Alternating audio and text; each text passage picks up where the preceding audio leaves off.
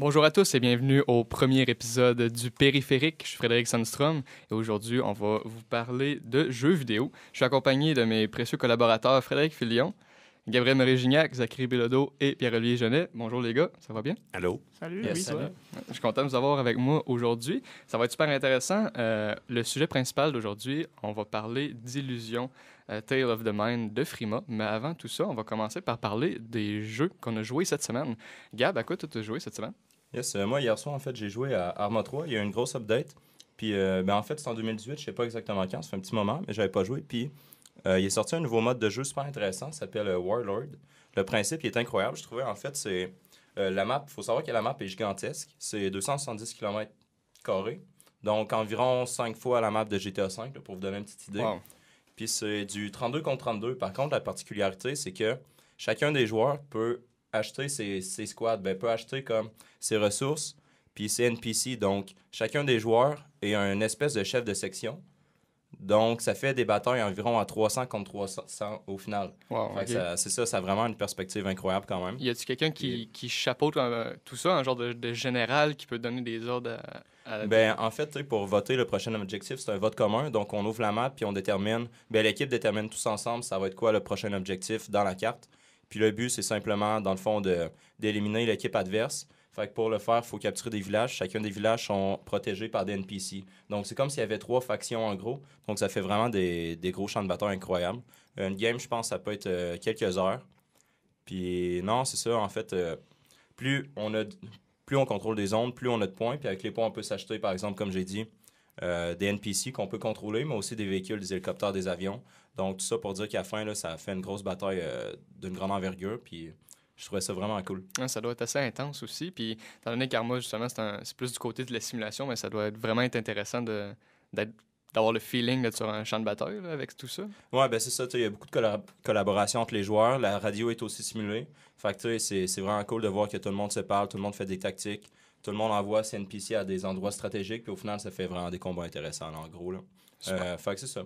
Moi, cette semaine, c'est à ça que j'ai joué pas mal. Super. PO, toi, t'avais un autre jeu à nous parler? Oui, dernièrement, j'ai fait l'acquisition de Frostpunk, qui est un jeu de gestion dans lequel le joueur va devoir euh, faire survivre euh, sa ville et ses habitants dans un monde euh, où, ce que, dans le fond, la trame narrative, ça se passe durant la révolution industrielle qui s'est passée à Londres, mais dans un blizzard et dans une seconde ère glaciaire. Alors, c'est un jeu euh, que j'ai vraiment trouvé ça très beau, il est très amusant, il est très fun, mais il, il met beaucoup l'aspect et l'emphase sur des choix très difficiles à faire sur l'aspect moraux, si on veut. Euh, dès le départ, on peut décider ou bien de préserver euh, les enfants puis les encadrer dans une institution pour les éduquer ou tout simplement les envoyer euh, miner du charbon.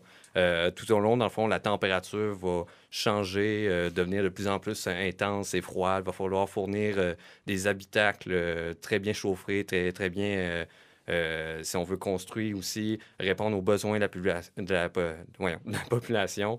Euh, c'est un, un jeu qui, amène beaucoup de contenu quand même. Euh, au départ, il avait été lancé il y a à peu près deux ans avec juste une seule histoire. Depuis, dans le fond, il y a trois autres scénarios différents qui, eux, amènent une sorte de, si on veut, d'aspect unique en termes de gameplay ou de challenge pour les joueurs. Puis tout, tout dernièrement, durant Noël, si on veut, les fêtes, ils ont aussi implémenté un mode sans fin, donc pour vraiment les, les hardcore qui veulent aller au-delà de, de plusieurs tempêtes successives. Et toi, en tant que joueur, dans le fond, t'es-tu un genre de dictateur? T'es un chef de, un chef de village? T'es-tu un dieu? C'est, c'est... Euh, ben dans le fond, à quelque part, dans le premier scénario du jeu, euh, il est imposé aux joueurs de choisir, comme tu dis, entre euh, de faire, en, en tant que capitaine, de décider euh, comment la ville va être organisée, si on veut. Alors oui, on peut se pencher vers la discipline, l'ordre, être une sorte de dictateur, comme tu dis, ou du moins d'essayer de- d'amener la foi ou l'espoir aux gens avec plus un, une approche, euh, si on veut, religieux. Euh, ben, pour décrire un peu mon expérience personnelle lors de ma première partie, ben, je me suis penché plus du côté de l'ordre puis de la discipline parce que ben, la survie, c'est c'est question de rigueur, c'est question que les gens aient constamment travaillé pour leur Mhm. propre survie. Donc, euh, pas étonnant qu'en début de partie, j'ai envoyé malheureusement les enfants euh, creuser du charbon, mais, c'est, un bon choix. mais bon ma choix. ville euh, a passé par-dessus la tempête, elle a survécu, donc je, suis pas mal satisfait de... Donc, c'est une bonne morale que tu apprends aujourd'hui, Ah oui, fond, d'envoyer les enfants. Exactement. survivre grâce à ça. Ça, c'est fait par les développeurs de This War of Mine. Ça se peut Exactement, oui. J'avais essayé, moi, This War of Mine. Personnellement, j'avais moins aimé ça. Euh, je trouvais qu'il y avait beaucoup de longueur. À un moment donné, je savais plus trop quoi faire dans le jeu. C'était difficile aussi, c'est quand même un jeu difficile. Mhm. Mais justement, euh, quand tu as parlé d'aspect moraux, ils ont comme ramené ça, je pense, dans Frostpunk. Puis ça, c'était des, des trucs que je trouvais intéressants dans This War of Mine, c'est que tout ce que tu fais va avoir un impact psychologique et physique sur tes personnages. Donc, tu contrôles trois personnages, tu leur donnes des actions à faire. Puis, tu peux leur imposer de tuer quelqu'un, par exemple, ou de voler des gens innocents, ou des trucs comme ça. Puis, si, par exemple, tu imposes à un joueur de tuer ou de voler quelqu'un qui est innocent, il va avoir des remords, il va être en dépression, il va pas avoir la force physique et mentale pour, euh, par exemple, réparer ton, ta maison, quelque chose comme ça. Fait que euh, c'est super intéressant pour ça. Ben, merci PO. Euh, moi, personnellement, cette semaine, j'ai joué à Super Hot, de la Super Hot Team. C'était la première fois que j'avais joué, mais j'en avais déjà vu un peu de gameplay. J'ai vraiment trouvé ça intéressant. La mécanique de justement que le temps bouge pas tant que toi tu bouges pas. C'est vraiment super. J'ai trouvé ça un peu court. Je pense que la campagne principale, c'est pas loin de 30 niveaux. Euh, ça prend peut-être deux heures à faire, mais le potentiel, en fait, ce qui est intéressant du jeu, qui est quand même euh, à 34 dollars pour deux heures de jeu, mais au final, c'est les challenges qu'il y a après. C'est ça la, la valeur de rejouabilité, dans le fond, c'est qu'il y a une dizaine, quinzaine de challenges différents euh, qui t'imposent de faire certaines actions ou tu as des contraintes, puis tu refais les mêmes niveaux avec ces contraintes-là, donc c'est vraiment difficile. Mais à la fin, ce qui est intéressant, c'est que tu te sens vraiment puissant parce que tu maîtrises le jeu, parce que tu fais tout le temps les mêmes niveaux à chaque fois pour les challenges. Donc à la fin, tu connais les niveaux par cœur, tu sais exactement quoi faire, euh, tu découvres des raccourcis et tout. Fait que euh, c'est vraiment un bon jeu, puis euh, C'est j'ai une, vraiment aimé expérience- c'est une expérience VR aussi, je crois. oui, là, ils l'ont sorti en VR l'année passée. Ça fait pas longtemps Ouais, qu'ils l'ont fait. Puis quand il avait sorti le jeu la première fois, c'était déjà prévu. Dans le fond, à un moment donné, dans, dans le jeu, ça dit qu'ils voudraient justement l'amener en VR. Puis ils ont réussi à le faire. Puis euh, un de mes amis qui l'a, puis qui il me dit que c'est vraiment incroyable de le faire en VR. C'est super intéressant, c'est super dur physiquement aussi, mais que c'est vraiment une, une très bonne Puis expérience. comment t'as trouvé l'histoire, toi, justement? Euh, j'ai aimé ça. Euh, J'aurais aimé ça que ça soit poussé plus loin de par le fait que le, justement le jeu est court. Ben, il pouvait pas plus pousser ça, j'imagine. Mais euh, j'ai aimé ça, le, le fait justement de. Un peu comme dans dans dans d'autres jeux du même genre qui exploitent le, le côté méta, dans le fond, qui te parle directement aux joueurs, euh, qui font comme. euh, euh, mettre ton, ton jeu en corruption un peu, tu sais, qui prennent le contrôle sur toi, qui te contrôlent, puis t'es juste t'es un esclave de ton jeu à quelque part. Là. Ça, j'ai, j'ai vraiment aimé ça. J'ai vraiment trouvé ça cool. Ok, c'est cool. Euh, en premier lieu, aujourd'hui, on a Frédéric qui va nous parler de Risk of Rain 2. Oui, exactement. Ouais. en fait, c'est un jeu euh, qui a été euh, quand même apprécié. C'est un jeu, je vais le présenter à la base, c'est un jeu euh, 2D, euh, pix- un jeu de pixel art qui est sorti sur Switch, qui est sorti sur PC, sur iOS. Euh, c'est un espèce de, platformer roguelike. Euh, en fait, c'est des éléments roguelike, c'est pas réellement un roguelike, c'est un jeu de combat. Euh, ce, qui est, fascinant de, ce jeu-là, c'est que la suite qui sort bientôt, c'est un jeu qui a été fait par deux étudiants euh, américains. Et le, jeu sort euh, en, deux- en 3D au final. C'est un jeu qui est sorti en 2D à la base et qui la deuxième version va sortir en 3D. OK. Ce qui est, je trouve, un processus qui est quand même courageux et audacieux Oui, en vraiment. 2018, qui était commun à la fin des années 90, qui était une, une époque où c'était la transition littéralement des consoles 2D vers la 3D. C'était comme un, un procédé obligatoire, c'était inévitable. Ouais, Un puis que c'était pas était- nécessairement tout le temps efficace non plus. là. Exactement, exactement. C'est là que je m'en allais. Je voulais parler des, des réussites qui étaient Mario 64, par exemple, qui était un incontournable. Warcraft 3, où ce que, au fond, c'était surtout une différence esthétique. au niveau du gameplay, ça changeait pas réellement grand-chose. Ocarina of Time, qui est un indémodable. Metal Gear Solid, ça l'a littéralement planté le- le- le- les bases du, titre euh, à proprement parler. GTA 3, même chose. Un peu comme Metal Gear, on, calcule le- le- la naissance du titre pratiquement à sa naissance en 3D. Alors que d'autres, d'autres qu'on préfère oublier comme Sonic Blast, Sonic A, Superman sur 64, Ou le Super Castlevania, 3D. Aussi. 3D, Ça, c'était était- bon, ouais. effectivement, ouais. Ouais. effectivement. Mais je trouvais ça intéressant d'en parler dans la mesure où aujourd'hui, c'est, on, on voit souvent ça, comme mettons, euh, on a Angry Birds qui est sorti en 2D, et là on le voit qui va sortir en 3D, ça arrive, des gros studios le font, mais un petit studio comme ça qui capitalise pas sur sa popularité, mais qui fait une prise de risque, je trouvais ça Ouais, particulièrement... c'est vraiment un gros risque parce que, comme tu dis, mettons Angry Birds, eux, ils se basent sur une franchise qui est extrêmement populaire. Donc, Mhm. la version 3D, c'est sûr qu'elle va se vendre. Puis, dans le pire des cas, ils perdent pas beaucoup d'argent si jamais ils en font pas Exact. assez. Mais tandis que dans ce cas-ci, c'est deux étudiants. Puis, de faire le move, de rendre en 3D, puis de rendre ça intéressant, puis que la jouabilité soit bonne et tout. euh, À la base, c'est un Kickstarter qui avait accumulé, je crois, 30 000 OK. C'est un, un petit projet qui s'est lancé ouais. sur Switch. Puis Ouais, c'est quand même incroyable. Mm. Puis, euh, le premier, lui, tu avais, il avait- t'avais dit, il était sorti en quelle année? il est sorti en. hum, J'ai pas ça devant moi. Il est sorti il y a peut-être trois ans. OK. Puis, Euh, comme type de jeu, c'est quoi? C'est un roguelike. C'est un jeu d'action. Ça se joue en c'est un multiplayer. On choisit un personnage en 8, en 8 bits, euh, pixel art. Puis c'est on, on- on- c'est des vagues d'ennemis. Faut- On est dans- sur une map qui est générée euh, procéduralement. Et on tue les ennemis. Puis on, ch- on- on a des armes qui sont générées aussi procéduralement. As-tu l'impression qu'il faut absolument avoir joué au premier pour jouer au deuxième? Pas du tout, hein, pas du tout. C'est un, c'est un, c'est un jeu, euh, c'est des mini-games dans le fond. Il n'y a pas, y a pas d'histoire, il a pas de... Si tu veux euh, m'aider à décrire le Ben, jeu. en fait, une chose peut-être à mentionner, c'est qu'il y a une notion, en fait, euh, comme Fred dit, euh, c'est un jeu roguelike, euh, Risk of Rain, mais il y a une notion que plus longtemps on reste dans une carte avant d'affronter le boss ou de passer à la prochaine carte, en fait, avec un téléporteur, ben, plus les ennemis deviennent plus forts, plus que le loot peut être inté- intéressant. Donc, vraiment, il y a un aspect où ce que le joueur va être euh, par rapport à son endurance avec les, les, armes, les capacités qu'il y a en ce moment. Euh, mais c'est vraiment un jeu intéressant. Puis de le voir qu'ils vont le porter sur un aspect 3D. J'ai vu tout à l'heure, euh, avant l'enregistrement, tout justement, euh, la vidéo de, de- l'équipe de développement de Risk of Rain 2. Puis c'est vraiment génial. C'est un beau rendu. Ils ont très bien réussi leur coup. Euh, il y a vraiment, ça amène une toute autre notion, si on veut, de de- d'action, de passer de la 2D à la 3D, les, les possibilités qu'ils ont euh, par rapport au terrain, les déplacements, etc. Donc, Ouais, puis la façon dont les mécaniques vont être abordées aussi, c'est vraiment différent d'un jeu 2D à 3D, surtout par exemple pour un roguelike. là. La mécanique cœur est conservée complètement. OK. C'est le même principe, un roguelike avec euh, des, des maps générés aléatoirement et des, des boss. C'est les mêmes boss d'ailleurs qui sont transfigurés en 3D. Ouais, c'est- Wow, puis ça- c'est- Il y a le même, la même petit style graphique là, qui, qui est porté. là. Ok, C'est vraiment, vraiment intéressant. ça, ça semble Mais les être, euh, défis vont être différents par contre. Parce que tu sais, complètement. ton La environnement, navigation, la navigation, euh, tout, tout, tout va être différent. Puis j'ose croire qu'ils vont introduire aussi euh, d'autres ennemis euh, qui vont peut-être exploiter plus la hauteur ou La hauteur était déjà beaucoup utilisée. là. même en C'est un- 2D. Ouais, ouais, absolument. OK. absolument. Super.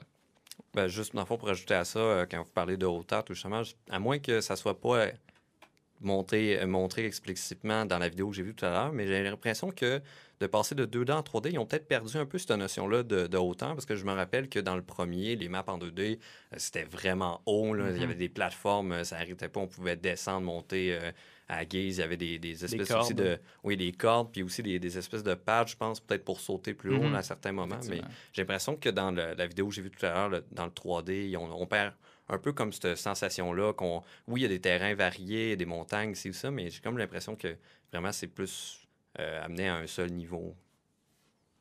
Euh, je, je sais pas, tu l'as-tu mentionné? Ils sont une équipe de combien à faire le jeu? À la base de Risk of Rain 1, ils étaient, ils étaient deux. Pour le 2, euh, je suis pas au courant. J'ai- j'ai- Parce que passer d'une équipe de deux, faire un jeu complètement en 3D, ça doit être assez demandant pour faire toutes les animations, les modèles. C'est les principes d'animation restent les mêmes de la 2D C'est à la somme toute 3D. minimaliste au niveau. euh, c'est un monde 3D, mais ils gardent. C'était déjà un, pixel art 2D. Et pour la 3D, la transposition, ils voulaient garder un peu le même esprit. Et c'est quand même très minimaliste au niveau de la modélisation. Ah, ça- mais ça doit être quand même assez spécial de, de, de rajouter une troisième dimension dans du gameplay. Puis dans, pour des artistes aussi, c'est c'est un, un step qui est quand même assez complexe. Ouais, vraiment. Le, le premier jeu, lui, avait-tu été quand même assez populaire? Oui, effectivement. Il été populaire, comme je dit. euh, comme je t'ai dit. Comme je vous dis. il était sur Switch, sur iOS. Il était- à la base, il était, il était simplement sur PC. Il a été porté sur plusieurs. euh, Habituellement, j'ai l'impression que quand on est porté sur Switch, c'est quand même euh, Ouais, un euh, gage de réussite ouais. pour un jeu indie. là. Effectivement. Puis le deuxième, est-ce que tu as l'impression qu'il est attendu par les fans? Est-ce que les fans ont une réception positive par le fait qu'il est en 3D? Je n'ai pas scruté la communauté, mais j'en suis et oui, euh, j'ai- ça, me, ça me hype. là. OK. Si euh, il avait décidé de rester en 2D, est-ce que tu aurais quand même été intéressé ou le fait que ce soit en 3D, ça te hype encore plus justement Ça pour me le hype jeu? encore plus. OK, pour quelle raison? Ben, pour l'audace du procédé, tout simplement. Je trouve ça vraiment courageux, littéralement. Je me- Puis si tu as aimé le premier, ben j'imagine qu'ils vont faire une bonne job aussi pour Ben, de ce euh, que j'ai le vu, c'est prometteur. OK, Mm. super. Ben merci beaucoup Fred. Ben, ça fait plaisir. Euh, PO, toi aujourd'hui, tu nous voulais nous parler d'un jeu indépendant euh, Jalopy? Yes, exactement. C'est un jeu indépendant qui est sorti il y a quelques années. Euh, puis en fait, tout récemment, après euh, avoir recherché un peu sur euh, le développeur derrière le jeu Jalopy, qui est Min- Minsk Works, en fait, j'ai découvert que c'est l'œuvre d'un seul homme de- du nom de Craig Prijmachok, euh, qui a fondé oui, merci. Qui a fondé son propre studio en 2014 puis qui s'est lancé sur divers projets, dont Jalopy. Euh, donc, lui, dans le fond, euh, pour euh, parler vite fait de l'homme derrière tout ça, Craig, avant, c'est quelqu'un qui travaillait chez Codemaster et Rare, mais qui a décidé que s'il pouvait abolir toutes les 20 heures en moyenne inutiles de pré-production, de rencontres d'équipe, euh, puis qui pouvait vraiment se lancer directement dans l'exécution euh, de ses idées, ben, il irait plus loin. C'est quelqu'un qui aime pas trop les, documents de design, Ouais. mais euh, non- néanmoins, il est arrivé avec un concept assez original. Donc, pour vous parler plus du jeu Jalopy, qu'est-ce que c'est? Ben, en fait, pour vous le résumer, c'est une espèce de simulateur très léger de road trip avec un aspect roguelike quand il est quand on vient en tant que joueur pour décider du chemin qu'on doit parcourir. La trame narrative, dans le fond, ça se passe un peu de temps après, dans le fond, le- on, dirait plus l'époque, si on veut, de la guerre froide, après que l'abolition du mur de Berlin. Euh, dans le fond, en tant que personnage, il faut parcourir aller-retour l'Allemagne jusqu'en Turquie, euh, avec ou sans son oncle, dépendamment de ce que vous préférez en tant que joueur, d'avoir la trame narrative qui vous accompagne ou non. Euh, dans le fond, quand je dis que c'est un, un simulateur light de road trip, c'est qu'il va falloir, en fait, avec le, le glorieux véhicule qui s'appelle une Leica 601 Deluxe, un véhicule qui dispose d'un moteur deux temps, donc un, un deux cylindrés. C'est vraiment pas fort là, comparé à une Ferrari ou un véhicule de On course. sent vraiment le deluxe. Ah là. oui, le Deluxe. Euh, en fait, il va falloir entretenir le véhicule, la, main- la maintenance de ses pièces, même le remplacement de certaines de, de ces pièces-là. Pour faire tout le trajet, il va y avoir différents types d'intempéries. Ça peut être euh, ensoleillé, de la pluie, euh, de jour ou de nuit, en fait. Euh, le jeu est vraiment intéressant sur l'aspect, comme je vous dis, euh, dans fond, c'est vraiment là. On lance un, un parcours, on prend un chemin euh, avec une station-service ou non. Euh, Il y a plein comme de choses à en tenir compte, si on veut. Euh, principalement, il y a la ressource de l'argent, parce que, bien sûr, un voyage, il faut que ça se finance. Fait que quoi de mieux que de, de, de s'auto-financer, si on veut, en trouvant euh, des, des ressources sur la route, puis les revendre dans le dépanneur pour pouvoir acheter un peu d'essence ou d'huile à moteur, tu pour juste quelques centaines de mètres de plus. Ouais. Euh, pour avoir joué au jeu euh, Jalopy, justement, je trouvais ça super cool le fait que t'as un char qui. T'as une, une voiture qui est vraiment merdique. C'est vraiment une mauvaise voiture. Puis ça, ça se ressent dans le gameplay. C'est un modèle de luxe. mais Une voiture de luxe de de, l'Est, de la guerre froide. ouais. Mais on, on sent, mettons, parfois il y a des, il y a des, des pentes, il faut en monter. Puis pour avoir eu une voiture, euh, entre parenthèses, de luxe, euh, moi-même, j'ai- j'ai- je ressentais le- le- le- la voiture qui forçait, qui avait de la difficulté. Puis on- on- en montant les côtes, puis des fois, tu, tu peux faire du, du hors-route pour aller chercher des items bonus, des choses comme ça. Puis tu, sens la voiture qu'elle n'a pas de la bonne suspension. C'est vraiment drôle de. Ben, la première fois, c'est plus drôle qu'après. À un moment donné, tu t'y attends. Mais les premières fois, c'est vraiment drôle d'essayer de, de, de, rouler dans leur route, d'essayer de- de- d'éviter les bosses pour pas briser son char. Euh, parce que tu peux, tu peux euh, euh, briser un- une de tes roues ou briser une de tes pièces juste en prenant une roche d'un mauvais angle. C'est c'est, assez spécial euh, comme gameplay. Ouais, ça. Puis je voulais savoir justement, ça a l'air super intéressant, mais autrement dit, tu sais, la difficulté de jeu, est-ce que c'est la gestion d'argent, c'est la gestion de la voiture, quand ça se présente? En fait, c'est un, un ensemble de tout ça. Parce que principalement, ce qui va se passer en fait pour le parcours intégral du jeu, euh, comme je l'ai dit, il faut parcourir Allemagne jusqu'en Turquie, aller et retour. Euh, au fur et à mesure, dans le fond, qu'on traverse un pays, euh, on arrive à une ville où ce il y a un concessionnaire, un motel, puis un magasin euh, de surplus, si on veut, un magasin général pour des pièces ou l'essence. Euh, puis, dans le fond, il faut à chaque soir être capable de payer la chambre d'hôtel euh, pour, continuer le parcours le lendemain. Euh, puis il y a un garde, ben, il y a des gardes frontaliers aussi qu'il faut traverser parce que, comme je l'ai dit, il y a une notion de récupérer en chemin des ressources pour la revendre, pour se faire de l'argent.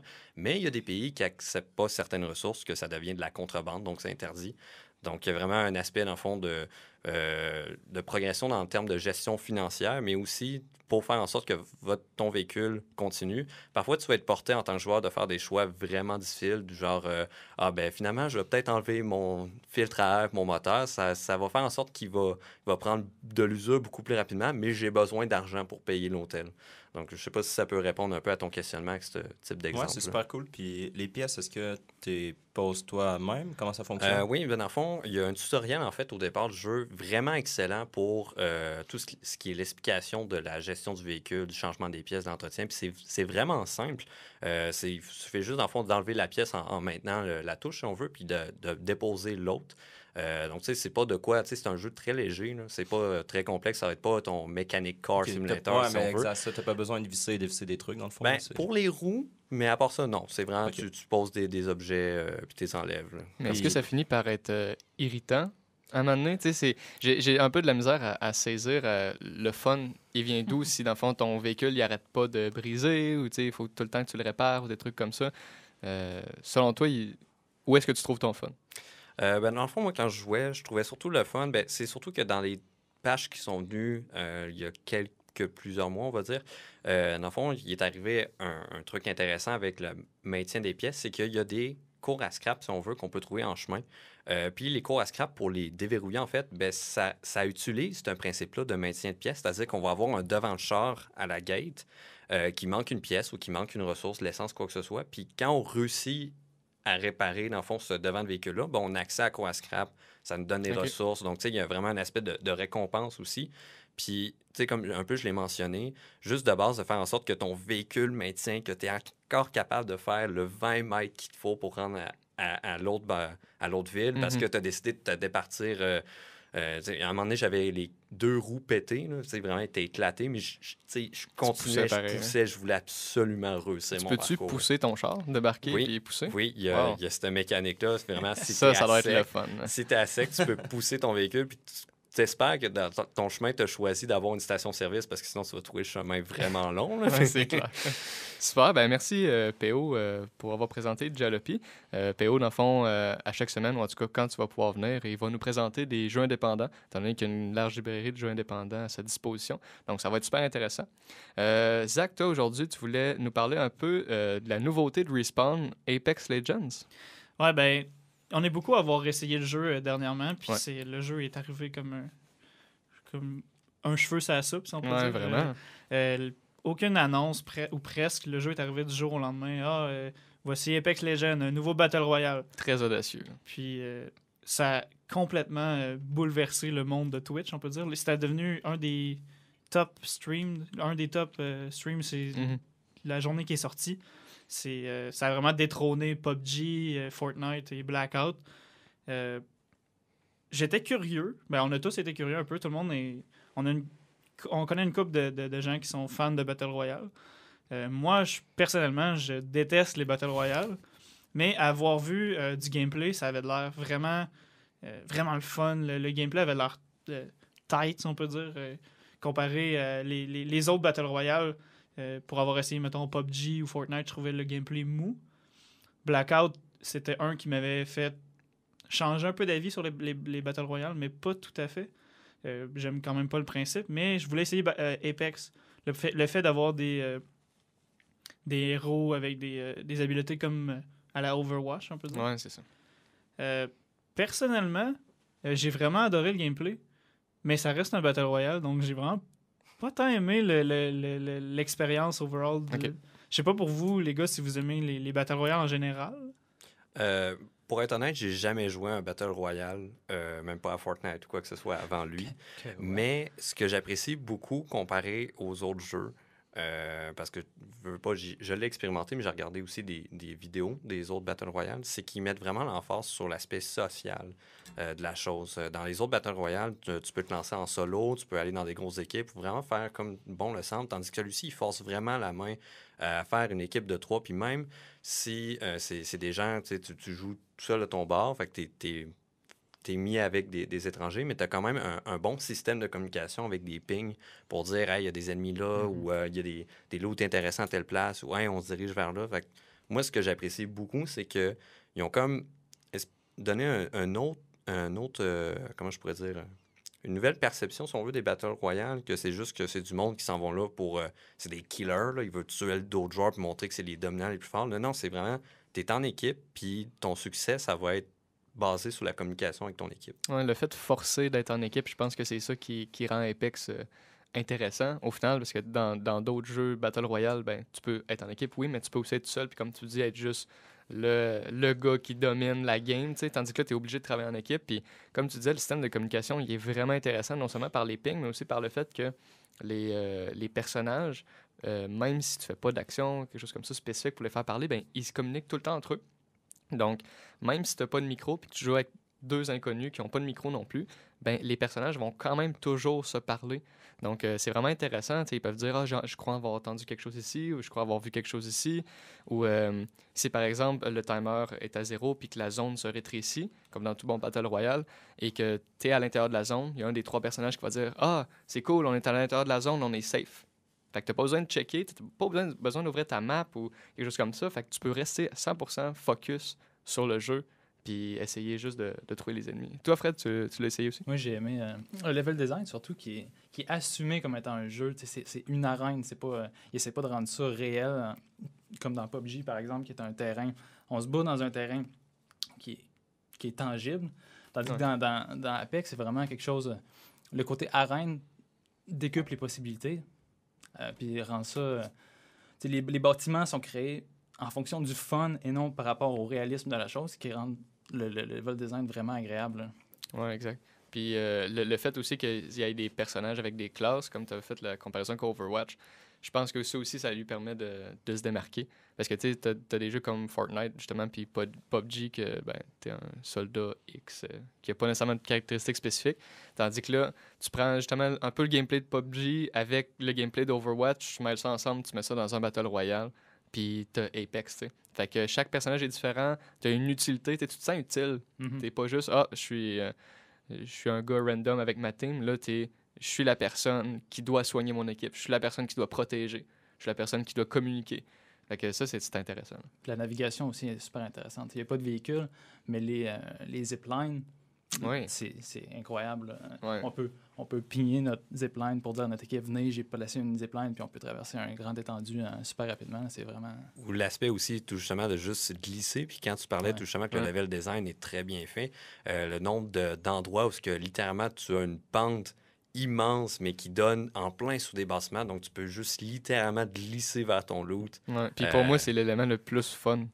C'est dans le Ouais. fond de, de pouvoir justement glisser en bas, puis tu tu peux quand même bien manœuvrer pendant que tu glisses. Mhm. Fait que tu tu peux avoir aussi un certain côté stratégique. Jamais il y y a des ennemis, mais ça te permet aussi de te rendre, comme tu dis, plus rapidement, soit du loot ou un endroit de cover ou des trucs comme ça, ou te sauver même. Tu Ouais, si donne. quelqu'un euh, à tes trousses, ben, tu peux juste glisser puis partir, puis Mhm. euh, t'es plus safe. tu sais. Ça donne un avantage pour éviter les snipers qui, euh, dans ces jeux-là, sont vraiment... C'est redoutable. Ouais. C'est ça, mais ce que j'ai vraiment aimé aussi, justement, le, tout le mouvement qui est possible. Je sais pas, il y a un, le- je me rappelle plus le nom du personnage, l'espèce de robot. Avec sa- Pathfinder, ouais. Pathfinder, oui. Tu parlais de son zipline, mais il y a aussi un grappin. Puis le mouvement que tu peux faire avec ça, c'est incroyable. Tu peux euh, glisser, euh, prendre une côte, euh, envoyer ton grappin, euh, faire euh, la moitié de la map quasiment Ouais, en puis son deux ultimate, secondes. il est super intéressant. C'est que tu es capable d'amener toute ta team, justement, sur, euh, sur cette zipline-là, au lieu de juste être tout seul. Fait que Mhm. c'est peut avoir un côté stratégique vraiment, vraiment intéressant, selon moi. Personnellement, c'est mon personnage préféré. Ouais. J'aime ça jouer en tant que sniper. Donc, euh, à pouvoir accéder rapidement à des, des points surélevés, là, que ce soit seul ou en équipe, c'est c'est le best. Ouais, ben, tu sais aussi, euh, on, on ressent, je trouve, le, le côté un peu Titanfall, étant donné que c'est le- les mêmes développeurs. Là, on ressent dans le gameplay, euh, tu mentionnais la, la variété dans la navigation, des trucs comme ça. Dans Titanfall, quand je l'avais essayé, c'était ça que j'avais ressenti aussi. Tu as tellement d'options de navigation, puis le fait que tu aies du gameplay à pied, du gameplay en mec aussi, puis bon, il y a tout cet aspect-là. Mais juste de pouvoir courir sur les murs, glisser, on, on ressent vraiment le- l'héritage de Titanfall qui revient dans Apex, puis euh, je pense que c'est pour le mieux au final. Ouais, effectivement. Ouais. Ben, merci les gars d'a- d'avoir parlé de Apex. On va aller maintenant au sujet principal euh, d'aujourd'hui, qui est Illusion, Tale of the Mind, euh, jeu développé par Frima. Euh, dans le fond, on a joué toute la cohorte dans les dernières semaines pour un travail dans notre cours de contrôle de la qualité. Et euh, donc, c'est ça. Comme je disais, c'est un, un jeu fait par Frima à Québec. Donc, c'est euh, vraiment une franchise originale. Euh, c'est pas nécessairement un contrat qu'ils ont eu à faire. C'est pas du servicing, du moins, ce que j'en ai compris. Donc, euh, c'est vraiment une idée originale de Frima qui est sortie euh, l'année passée, en juin 2018. C'est un jeu d'aventure dans lequel on suit une fille, une jeune fille, Emma, euh, qui navigue dans l'esprit de son père et qui doit aider celui-ci à traverser une série d'épreuves euh, psychologiques. En fait, c'est toutes des souvenirs pour l'aider à se libérer d'un être maléfique qu'on découvre plus tard dans l'histoire. Au total, on a environ un 5 heures de jeu. Euh, euh, normalement, le jeu aurait dû être épisodique, donc ça, c'est l'épisode 1. Mais étant donné que le jeu a reçu des critiques plus ou moins favorables, des ventes plus ou moins bonnes, ben, la suite, pour le moment, n'est pas prévue. Euh, ce qui est malheureux, parce que la fin, dans le fond, quand, le jeu termine, on se rend compte qu'il faut vraiment une suite. Ça peut pas finir de cette façon-là. Euh, donc, pour vous donner une idée des notes, généralement, ça tourne entre 45 à 65 là, dans, dans les recherches que j'ai faites, ce qui est pas extraordinaire. Par exemple, Metacritic, on a 63% Steam 60, jeuxvideo.com a donné 10 sur 20 au jeu et Actu Gaming 5.5 sur 10. Donc, ça fait mal, c'est sûr, surtout quand c'est un jeu original.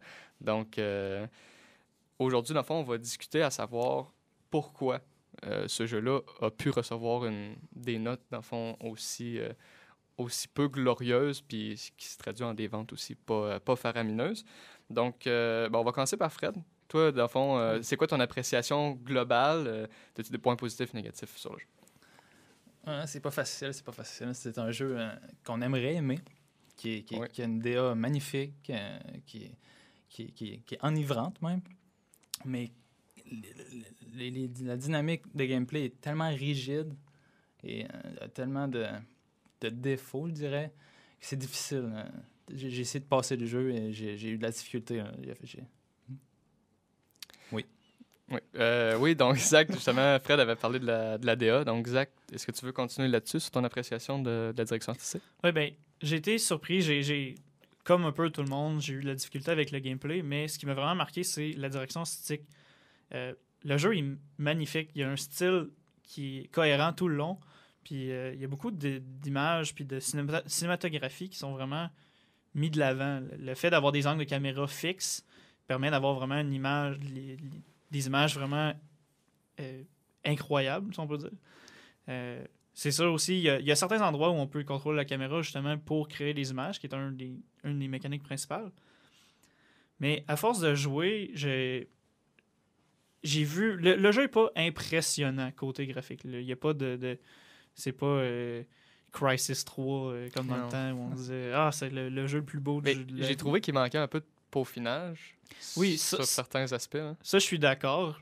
Euh, je prends par exemple les animations. Mhm. Euh, les animations sont belles quand ça vaut la peine, mais des fois, il y a des petites animations, c'est un peu choppy, c'est un peu. euh, ça manque de, de polish, mais comme on l'a on appris dernièrement, le jeu a été. La, la fin a été un peu rushée. Il y a eu beaucoup. de- Ça a été des hauts et des bas dans le, le développement, si je peux si, j'ai bien compris.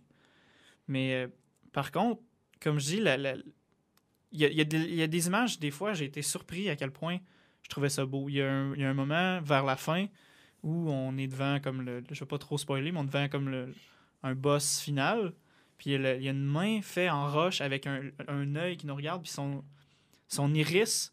Il y a tellement une attention du détail dans, dans les, les, traits de, de, son iris, justement, les, les espèces de, de, lignes. Ils ont toutes un style avec les couleurs. Ça s'agençait super bien. Je trouvais ça vraiment magnifique. Vraiment, puis il semble menaçant. Oui, C'est- c'est ça. Cet œil-là, justement, je pense que l'attention au détail, justement, a été poussée pour qu'on sente l'oppression de, de cet être maléfique-là, justement. là. Puis, euh, effectivement, c'était bien fait. C'est ça, dans le fond, il y a le. Qu'est-ce que je veux dire? Euh, On peut pas voir ça autre chose, j'ai oublié mon Ouais, point. T'avais l'air de vouloir dire un point. Ben, c'est justement cette oppression-là qui me. Je, me- je me questionnais par rapport au public cible. Souvent, j'avais l'impression que ce jeu-là était, était pratiquement épeurant là, dans, dans certains égards. Le jeu est pour tous. Et, c'est surtout au niveau du personnage qu'on nous introduit comme étant vraiment un personnage enfantin. Et, la narration est très enfantine aussi, mêlée à une espèce de DA hyper adulte. C'est dur de- à saisir. là. Ben, c'est ça, justement, je voulais mentionner le personnage d'Emma. Elle est super attachante. Elle vraiment. la manière qu'ils l'ont designé avec ses cheveux blancs, sa, robe rouge, tout contraste super bien avec le, background. Puis on vraiment, on est capable de tout de suite arriver dans une pièce, puis on sait où on est où, on voit toujours notre personnage. Euh, ben, pas toujours, il y a des endroits c'est moins bien exécutés, mais on a toujours un point de repère pour savoir où elle est avec son, son foulard aussi. Je trou- je trouvais ça vraiment beau, la, fa- la façon aussi qu'il flotte dans, dans les airs, ça fait un peu... euh, Le petit prince. Euh, ouais, exact. Ça rappelle un peu Journey aussi. euh. Oui, aussi. oui. Oui, c'est vrai. Le, Ouais, foulard en particulier, là, c'est vrai, j'avais trouvé ça aussi. Euh, pour continuer sur la DA, euh, de mon côté, j'avais trouvé que l'ambiance était quand même intéressante. Si, mettons, on oublie le public cible, euh, tu sais, c'était quand même sombre, ça, ça joue beaucoup sur le psychologique, puis je trouvais que ça, c'était super bien exécuté, euh, en particulier dans la symbolique dans les décors. Je trouvais que le level design n'était pas extraordinaire, il n'y avait pas nécessairement de défi, mais si on, prend juste l'aspect artistique du level design, je trouvais qu'il y avait beaucoup, beaucoup, beaucoup de symbolique partout qui, euh, qui rappelait justement tous les souvenirs douloureux euh, d'Euclide, qui est le, le père d'Emma. Euh, je trouvais que ça, c'était vraiment, vraiment bien exécuté. Puis selon moi, c'est l'aspect qui est le mieux fait du jeu, puis qui vaut la peine. Tu si jamais on, est porté à jouer au jeu, je pense que juste pour cet aspect-là, ça vaut la peine. Comme tu disais, justement, le, le level design fait que chaque image a un symbole. Tout est relié à- aux mémoires justement. Ouais. comme tu dis. C'est, vraiment. Tout a, une, tout a une raison d'être, si on peut dire, avec l'environnement. Donc, ça, ça j'ai été surpris, justement. Ouais, puis tu étais capable de faire des liens justement avec l'histoire, avec tout ce que tu voyais, ou même te créer des histoires avec ce que tu voyais. Puis ça, je trouve ça intéressant quand le, le jeu en tant que tel te dit pas nécessairement tout, mais qu'avec le décor ou avec des actions, peu importe, dans ce cas-ci, c'est le décor, tu es capable de, de comprendre certains aspects avec le non-dit, puis ça, je trouve ça extraordinaire. Je, je suis pas vraiment. Je suis d'accord dans la mesure que le jeu était suffisamment. La, la poésie euh, s'interprétait facilement, mais le lapin, ça- la narration du lapin venait spoiler complètement euh, toute interprétation possible et adulte. Oui, oui, du- non, je comprends, mais c'est pour ça que je parle du décor. Dans le fond, Ouais, ouais. au niveau de la narration, je suis d'accord que le lapin, à un moment donné, j'aurais aimé ça qu'il me parle plus. Euh, pour être poli. Oui. Mais, euh, puis, ça fait un lien, je trouve, avec ton, ton appréciation euh, du public cible, en Mhm. fait, qui est négative dans ce cas-ci. Parce que j'ai trouvé aussi que c'était difficile de le cibler. Parce que le, le jeu est, est raté euh, 10 ans et plus. Les thèmes sont plutôt enfant... Ben, les thèmes. Plus Emma et son lapin, c'est un lapin en peluche, donc c'est assez enfantin. Mais les thèmes en tant que tels, eux, sont très sombres. On Mhm. joue sur le psychologique, c'est super dark. Euh, je sais pas à quel point un enfant aimerait un, un jeu comme ça. J'approuve sur cet fait-là euh, que, dans le fond, c'est vraiment difficile vraiment de pinpointer, genre, c'est pour ce type de public-là. Tu sais, oui, c'est accès à tous, puis c'est vraiment... Ça peut être ap- apprêté, si on veut, ou chaque, chaque personne qui joue peut euh, avoir sa raison de l'apprécier ou d'être intéressé par le jeu. Mais j'ai l'impression, moi, plus pour un côté technique, que par rapport au contrôle, j'ai pas fait l'entièreté du jeu encore, mais j'ai l'impression qu'ils sont très simples, que c'est il n'y a pas beaucoup de, de, complexité ou de profondeur dans. Fait que je me demandais juste pourquoi ils ont ciblé dès le départ pour être livré sur ordinateur, Xbox, PS4, alors que, je- selon moi, je pense que le jeu aurait eu du potentiel aussi sur le côté mobile. Oui, Mhm. C'est sûr vrai, que peut-être que ça aurait été un- une décision euh, un peu pénible à faire, de, de- un peu briser un peu ce- le- toute la DA, toute la, la beauté euh, du paysage, du décor, mais peut-être juste d'a- d'apporter ça sur une manière plus accessible. Euh, je suis sûr que ça aurait été quand même très bien fait pour le déplacement, pour le- les puzzles à résoudre, etc. La simplicité des mécaniques aussi, je pense que ça aurait pu bien fonctionner sur mobile. Puis si le jeu était fait dans Unity, ben là, c'est sûr que, tu sais, je suis pas au courant Mhm. de tous les détails techniques, là, mais selon moi, ça aurait peut-être été quand même assez facile de, de le transposer sur mobile, dépendant des performances re- requises. Gab, qu'est-ce que tu penses du game design, toi? Ben, tu sais, justement, par rapport au contrôle, à ce que tu disais, euh, PO, tout à l'heure, tu sais. Justement, tout le... ben, moi, je l'ai joué à l'ordinateur euh, comme vous, je pense. Puis tout le long, j'ai eu l'impression que le jeu était bâti pour être joué avec un joystick, puis ça m'énervait. Tu sais, on dirait que ta souris fait office de joystick, puis au final, ça fait des espèces de, de mouvements un petit peu. euh, tu sais, c'est- awkward. J'aurais peut-être préféré un WASD, puis je clique sur des trucs, là, point and click, vraiment classique, ou sinon, je clique, puis le personnage se rend. Tu sais, des fois, il y a des défis de navigation, mais étant donné que juste bouger, c'est c'est un petit peu difficile, ben, tu sais, ça venait tout gâcher les défis, puis au final, je pense que c'était juste frustrant. Quand ton Ça- défi, c'est rendu de contrôler, puis pas nécessairement Ouais, de ben, faire les ça. défis, euh, il y a des questions à se poser. Puis pour avoir joué au jeu euh, avec une manette d'Xbox sur mon ordi, je peux te dire que le jeu se contrôle vraiment mieux avec un joystick. J'ai essayé avec euh, la souris un petit peu, puis j'étais pas capable. là. Ça, ça, ça marchait juste pas. là. Puis, tu sais, justement, ben, dès le début du jeu, je pense qu'il faut éviter des espèces de, de flaques noires. Tu sais, je sais pas si vous Ouais, vous rappelez. ouais. ouais. Puis, je trouvais que c'était difficile de, de discerner par rapport au décor qui est justement vraiment noir. Le chemin est noir, les flaques sont noires. En plus, le, le personnage est difficile à contrôler à la souris. Fait que, tu sais, au final, je trouvais que il y a, il y a des opportunités manquées à ce niveau-là. Il y aurait pu avoir des, des défis de navigation, puis finalement, ils sont un peu gâchés par, euh, par les contrôles, justement, un petit peu comme tu disais, PO, tout à l'heure. Fred, tu voulais rajouter quelque chose par rapport à ça? Ben, inversement, il y a certains puzzles qui se font incroyablement mieux à la souris. euh, Ah oui, ouais. ok. Ce qui est quand même. On dirait, que- on dirait que chaque game designer a eu son level et que ça a été un peu. euh, C'est au niveau de l'assemblage que ça file étrange à certains moments. Ouais, vraiment. Euh, sinon, euh, qu'est-ce que vous avez pensé de la navigation en général? Ben, un petit peu comme je l'ai dit, tu sais, je veux, je veux pas qu'on se répète non plus. Mais c'est ça, j'ai trouvé ça tannant que tout le temps à souris, ça soit un petit peu awkward. Puis je trouvais qu'il y avait beaucoup de backtracking. Euh, Ouais. Des fois, tu sais, c'est- pour les puzzles, ok, mais sais, déjà que le personnage se déplace pas super rapidement, des fois, je trouvais que c'était c'était un petit peu long. Puis, tu sais, entre deux backtracking, des fois, j'avais le temps de m'ennuyer. Ou, euh, Justement, par rapport à ça, au déplacement, euh, il y a une passe, je sais pas si c'est un bug ou si c'est un... c'est voulu, mais il y, a un, il y a un bout où il y a une maison où on doit euh, comme activer des portes, les désactiver pour aller se rendre à, à un endroit dans Mhm. la, la maison. Tout le long de la maison, on peut courir, sauf à un certain moment. C'est vrai, oui. on peut, on peut activer une des, euh, des choses qui On peut interagir avec pour activer une porte. Puis après, on peut pas courir, on peut juste marcher. Donc c'est vraiment lent. Déjà, quand le personnage court pas rapidement. Là, après, on court, on, Mais- on marche. C'était vraiment long. C'est un peu pénible pour pas avoir. euh, J'ai pas d'autres mots pour dire ça. Ouais, ouais, vraiment, mais j'ai l'impression qu'à ce moment-là, euh, c'est pas nécessairement une affaire de zone, je pense que c'est le dialogue. Oui, Euh, de oui, ce que j'avais compris au final, parce qu'après ça, quand tu reviens de cet endroit-là, tu es capable de courir dans, dans les zones où est-ce que tu pouvais juste marcher. Puis en fait, tu arrêtais de marcher puis tu commençais à courir quand le dialogue finissait. Mais dans cette, cette maison-là, il y a vraiment beaucoup de dialogue. Il y a beaucoup de personnages différents qui parlent, qui disent leur version de l'histoire et tout. Donc tu finis par marcher. J'ai l'impression que si c'est voulu de faire marcher, c'est pour pas que tu te rendes à l'autre bout trop vite puis que tu écoutes tous les dialogues. Mais euh, comme tu dis, c'est pénible. C'était vraiment pas le Mais fun. justement, oui, je comprends le, le principe d'avoir le, le- le dialogue. Ça, je, je l'ai compris tout de suite quand tu as le dialogue, tu marches, ok, c'est bon. Mais quand tu reviens pour backtracker dans cette, cette zone-là, tu as encore le fait de que tu marches, mais il n'y a plus de dialogue. Donc tu marches, c'est vraiment pas rapide, mais il se passe rien. J'étais comme, est-ce que c'est pour rajouter plus de temps de gameplay? Je, je comprends je pas trop le, le choix ou si c'est un bug, en fait. Puis au niveau de la navigation aussi, euh, je pense CPO, tu m'en avais parlé hier au niveau qu'il y a des triggers. Des fois, euh, c'était peut-être pas toi, là. En tout cas, je me mêle souvent avec qui, qui, me, qui me dit des choses. Je- On je l'a peux être ton point on de l'a repère. remarqué la semaine passée. Mais bref, c'est qu'il y a certains moments où est-ce qu'il y a les mains qui nous courent après, puis euh, qui apparaissent, qui se pendent, dans le fond, euh, sur la carte. Puis sont faits sur des triggers. Euh, sur du timer, excuse- excusez-moi. Dans le fond, ils devraient être faits sur des triggers. Donc, quand tu arrives à un certain moment, ben là, la, la main saute et essaie de, de t'attraper. Mais là, ils sont sur un timer. Donc, si tu navigues pas assez vite ou que tu rentres dans un obstacle, ben la main est, est face au chemin que tu dois emprunter, puis tu peux rien faire. Elle elle bloque le chemin. Elle bloque le chemin parce que c'est sur un timer.